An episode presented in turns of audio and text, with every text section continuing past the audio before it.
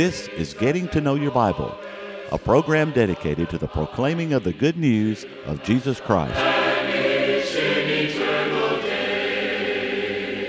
Here's Billy Lambert. It is a pleasure to be with you today on Getting to Know Your Bible. We do appreciate those of you that are watching at this time. It might be that you're watching today for the very first time, and we want to thank you for tuning in.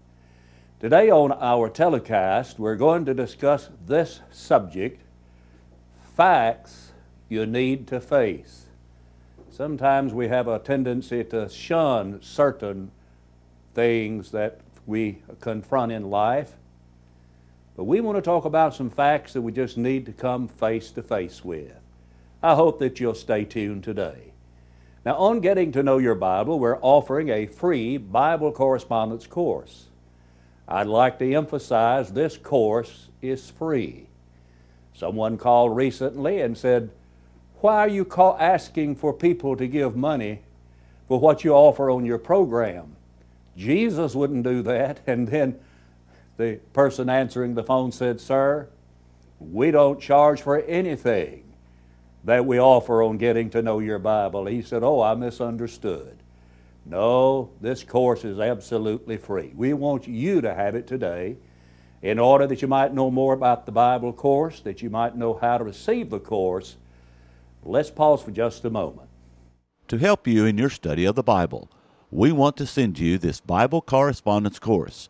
This course is non denominational, it's based on the Bible, it's conducted by mail, and it's free. To receive this course, write to Getting to Know Your Bible, Post Office Box 314, Summerdale, Alabama 36580, or call toll free 1 877 711 5214. God has fashioned nearly everything for the sinner's benefit.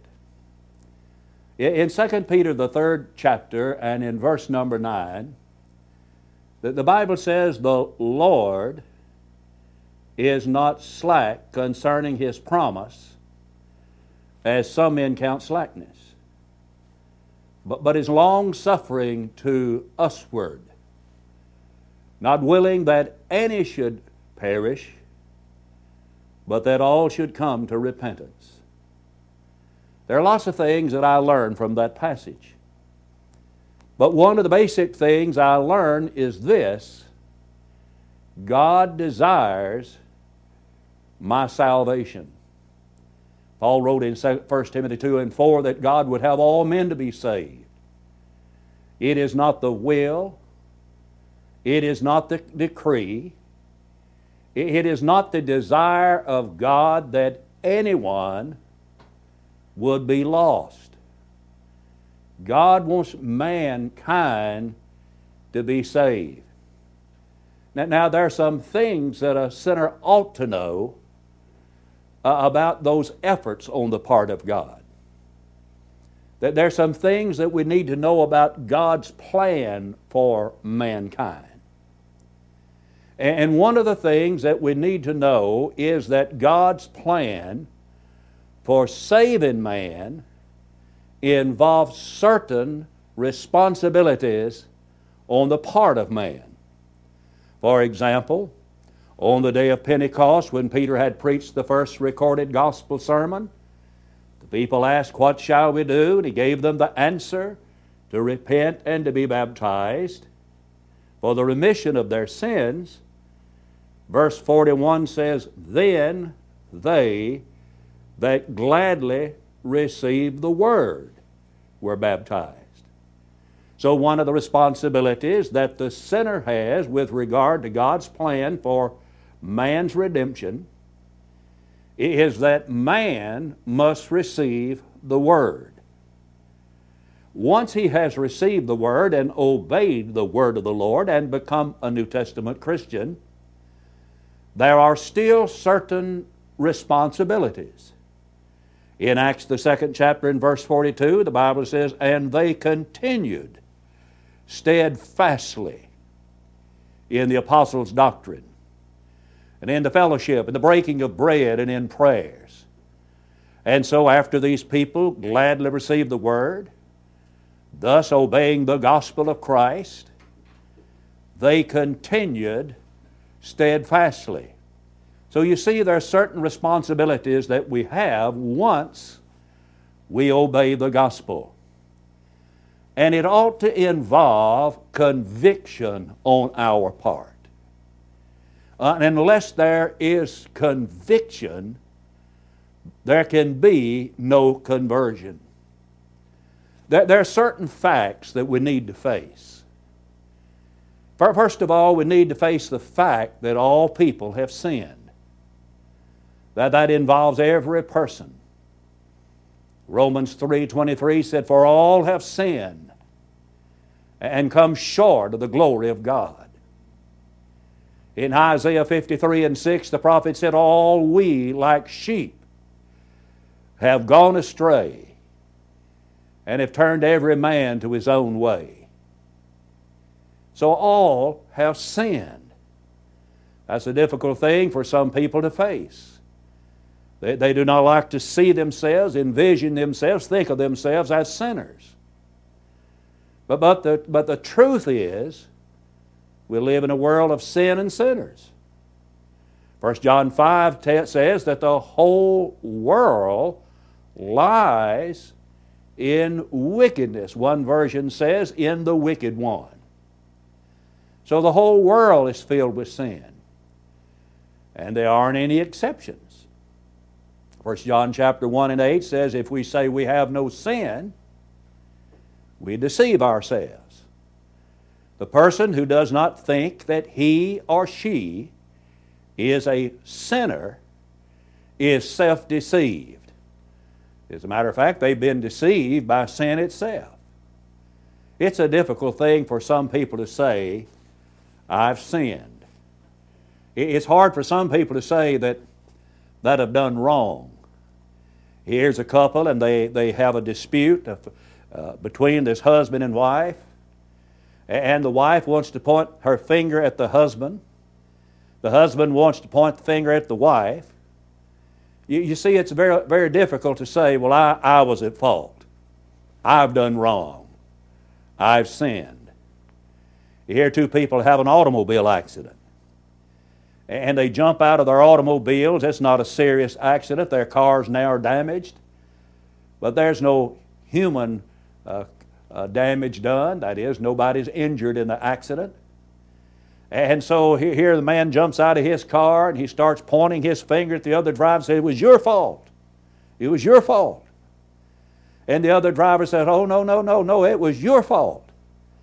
And when the officer comes to investigate the accident, there they stand pointing fingers at each other. May be that both of them were at fault. It may be that one of them was at fault. But it's a difficult thing to say, I was wrong. And I think some of the most difficult words to utter in the human language are these I have sinned. But fact number one that we need to face is that we are sinners. Fact number two is that sin pays a wage. Romans 6:23 says the wages of sin is death. But the gift of God is eternal life through Jesus Christ our Lord. There is a wage to sin, and it is spiritual death. Physical death is a separation of the spirit of man from the body. Spiritual death is the separation of man from God. In Galatians, the sixth chapter, verses 7 and 8, we learn that there is a wage to sin. Be not deceived, God is not mocked. For whatsoever a man soweth, that shall he also reap. He that soweth to the flesh, shall of the flesh reap corruption. He that soweth to the Spirit shall of the Spirit reap life everlasting. Sin pays a wage. Well, what is the wage of sin? Sin separates. It separates a man from his God, Isaiah 59 and 2. According to 2 Thessalonians chapter 1, verses 7 through 9, it is sin that will hide the face of God from a man. That's how terrible sin is. Sin pays a wage. Sin also enslaves. Over in the book of Romans, in the sixth chapter of Romans and in verse 16, Paul is talking about sin. And listen to him. Do, do you not know that to whom you present yourselves slaves to obey, you are that one slaves whom you obey, whether of sin leading to death or of obedience leading to righteousness. Sin enslaves. There are millions of people in our world today that have become slaves to sin. They may be slave to some habit. Sin has the tendency to do that. But sin also scars you. In Psalms 51 and verse 3, David declared, My sin is ever before me. David had sinned. Was he forgiven? Yes. But sin left its mark. It was difficult for him to forget he had sinned against God. Sin contaminates. In Psalms 51 and 10, David there again said, Create in me a clean heart, O God, and renew a right spirit within me. David knew that sin contaminated his soul, and David felt that he needed to be cleansed. Over in Psalm 51 and, and in verse 7, he said, Purge me with hyssop, and I shall be clean. Wash me, and I shall be whiter than snow.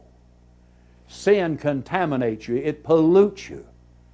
Sometimes I see a commercial on television, and it may be a commercial of a, a very attractive woman advertising some type of cosmetic or something like that that would make women more beautiful.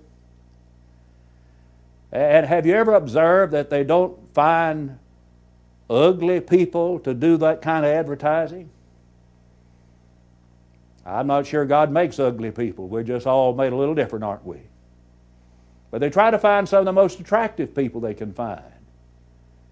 But have you, have you ever wondered how the heart of that individual may look in the sight of God? The heart may be contaminated, polluted, dark with sin.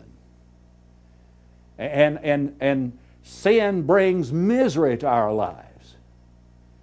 You think about Adam and Eve in the Garden of Eden, and they were told with regard to the the tree in the midst of the garden. To the day thou eatest thereof, thou shalt surely die. And the woman was deceived by the serpent. He said, Thou shalt not surely die. And thousands of years of sin and suffering, sighing and dying and crying attest to the fact that sin brings misery and it will bring eternal misery. Why, in the book of Revelation, in the 21st chapter of the, of the Revelation, and in verse 8, there John said, But the fearful, and the unbelieving, and the abominable, and the, and the sorcerers, and the whoremongers, and the liars shall have their part in the lake which burns with fire in brimstone, which is the second death sin pays a wage. So we've got two facts we need to face. All of us are sinners, and sin pays a wage. But fact number three is this Jesus Christ is God's answer to the high cost of sin in John, the third chapter and verse 16, the golden text of the New Testament, we read these words For God so loved the world that he gave his only begotten Son, that whosoever believeth in him should not perish, but have everlasting life. Jesus Christ was God's answer to man's predicament. That predicament is sin. Even when we did not deserve it, He gave Jesus to die for our sins. Romans 5, verse 8, verse 9. But, but God commended His love toward us in the while we were yet sinners, Christ died for us. Being much more than justified by His blood, we shall be saved from wrath through Him. We'll be saved from the wrath of God because of our sins. What will save us? Nothing but the blood of Jesus. In 2 Corinthians, the fifth chapter, and verse 21, there Paul said, He made him to be sin for us who knew no sin. Jesus Christ died for us. And He died because of my sins, not because of His, He had none. You see, Jesus stands between you and God. And it is, it is Jesus Christ that bridges the chasm that's been made between man and God, and that chasm is sin. And if you were to think about the beams of the cross, and Jesus stretched out on that cross, and one end of that cross, one side of that cross, one of those beams reaches toward man. And the other beam reaches toward God. And as it were, that cross is a bridge that crosses over that chasm of sin that separates a man from God. And I'll tell you the only thing that will ever save our souls is the cross of Jesus Christ and the benefits of that cross. Acts 4 and 12 says, Neither is there salvation any other. For there is no other name under heaven given among men whereby you must be saved. Friend, Jesus is the one who stands between you and God right now. And the New Testament is so understandable. And the New Testament teaches us so plainly and so clearly how to obey Jesus and how to be saved. Well, what does it teach us? Well, first of all, I've got to hear the message. I've got to hear the message of Jesus. In Romans, the 10th chapter, and verse 17, the Bible says, So then faith comes by hearing, and hearing by the Word of God. There's no way that you can detour around the Bible and ever be right with God. You've got to be taught. You've got to listen. You've got to hear. John 6 45, Jesus said, And they shall all be taught of God. Everyone that uh, heareth and cometh unto me, or heareth shall come unto me. And so we have to be taught the Word of the living God. We have to believe what we've been taught. In John 8 24, Jesus said, Except you believe, except that you believe that I am He, ye shall die in your sins. Do you believe Jesus Christ is God's Son? Somebody said, Well, I believe he's a good man. I didn't ask that. I'm not trying to be funny, but I didn't ask, Is he a good man? Do you believe he's God's Son? The divine Son of the living God. And then not only do you believe in him, are we you willing to turn away from the sin that's in your life? Peter told the people in Acts, the third chapter, in verse 19, repent and be converted, that your sins may be blotted out. There'll be no blotting out of sin, there'll be no forgiveness of sin, there'll be no reconciliation with God without our turning away from the sin in our life. The world needs to repent. People in America need to repent. People in Africa need to repent.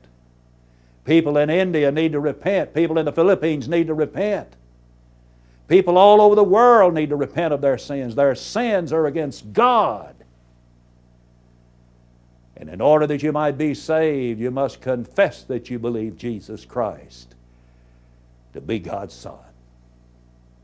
In Acts, 8th chapter, we read about a man who was taught about Jesus, Acts 8 and 25. And he asked the question Here's water. What hinders me from being baptized? And he was told, If you believe, you may. And he said, I believe it. Jesus Christ is the Son of God. Are you willing to make that confession? The other day, as I was preaching here at the Summerdale Church, were standing singing a song of invitation or a song of encouraging people to come forward and give their life to the Lord. A young woman steps out in the aisle. She comes down to the front. And she says, I want to be baptized today. And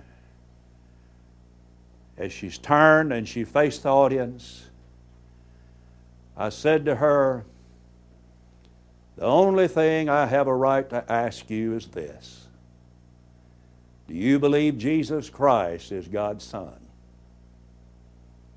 She said, I believe Jesus Christ is God's Son.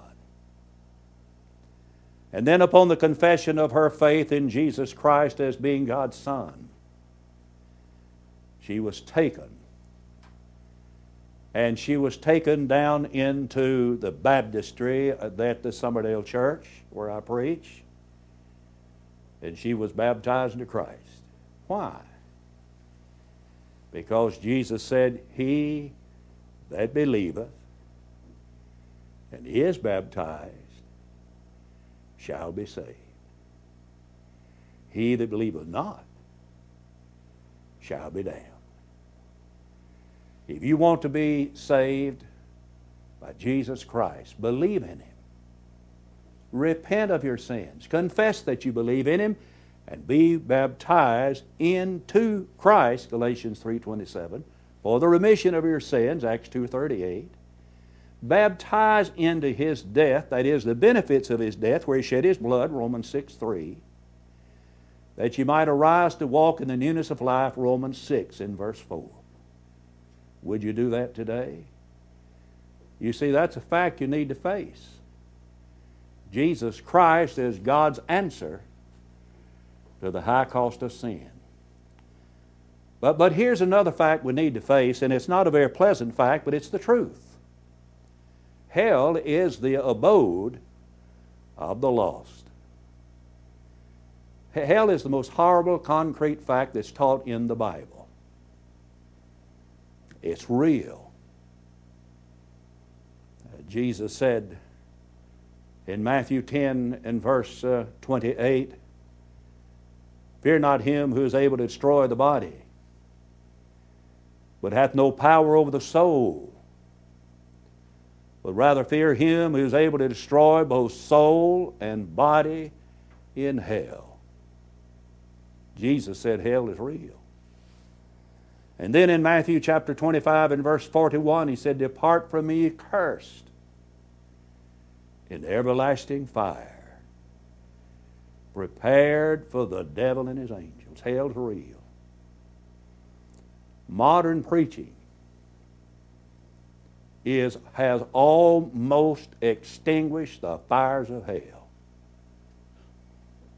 because there's not much preaching done about it anymore. But, but I may be simplistic in what I'm about to say. But I believe that if preachers across this land really believe that hell is real, and if they would tell men and women about the eternal abode of the lost, I believe that there would be a different standard of living among people today. If I didn't believe hell is real, folks, there wouldn't be any reason to have this program. And I wish I could believe that it's not real. I wish I could bring myself to believe that, that, that people would believe on Jesus and they would repent of their sins and they would be baptized into Christ and they would live dedicated lives and they would serve God with all of their heart, with all of their soul, and all of their mind and make hell unnecessary. But the fact is, hell is real. The Bible says it is. Jesus says it is. And once in hell, there's no rest. Once in hell, there is no escape. Once in hell, there is no second chance. Yes, we need just to face the facts. But the final fact is this you can be just a Christian. You see, the only thing that the Bible makes, that is, reading the New Testament, that it makes is just Christians. It doesn't make Pharisee Christians and Sadducee Christians or, or Hellenistic Christians. It just makes Christians. The disciples were called Christians, Acts 11 26. Almost you persuade, me to be a Christian, Acts 26 28. If any man suffer as a Christian, 1 Peter 4 16. And the greatest thing that you will ever be in this world, as you face eternity, is a Christian. I'd urge you to become one today by obeying Jesus. You need to be a Christian because of your influence, because of your soul, because of the eternal reward. A number of years ago at the Rose Bowl, they had a player who ran the ball in the wrong direction. And most people today are running full speed in the wrong direction. Where are you headed? Heaven is the goal of the Christian. Now, in the closing moments, I want to give you a very personal invitation to visit the Church of Christ in your community. And may I also encourage you to call for the Bible course today. I want to thank you for watching, and until we meet again, may the Lord bless you and keep you, is my prayer.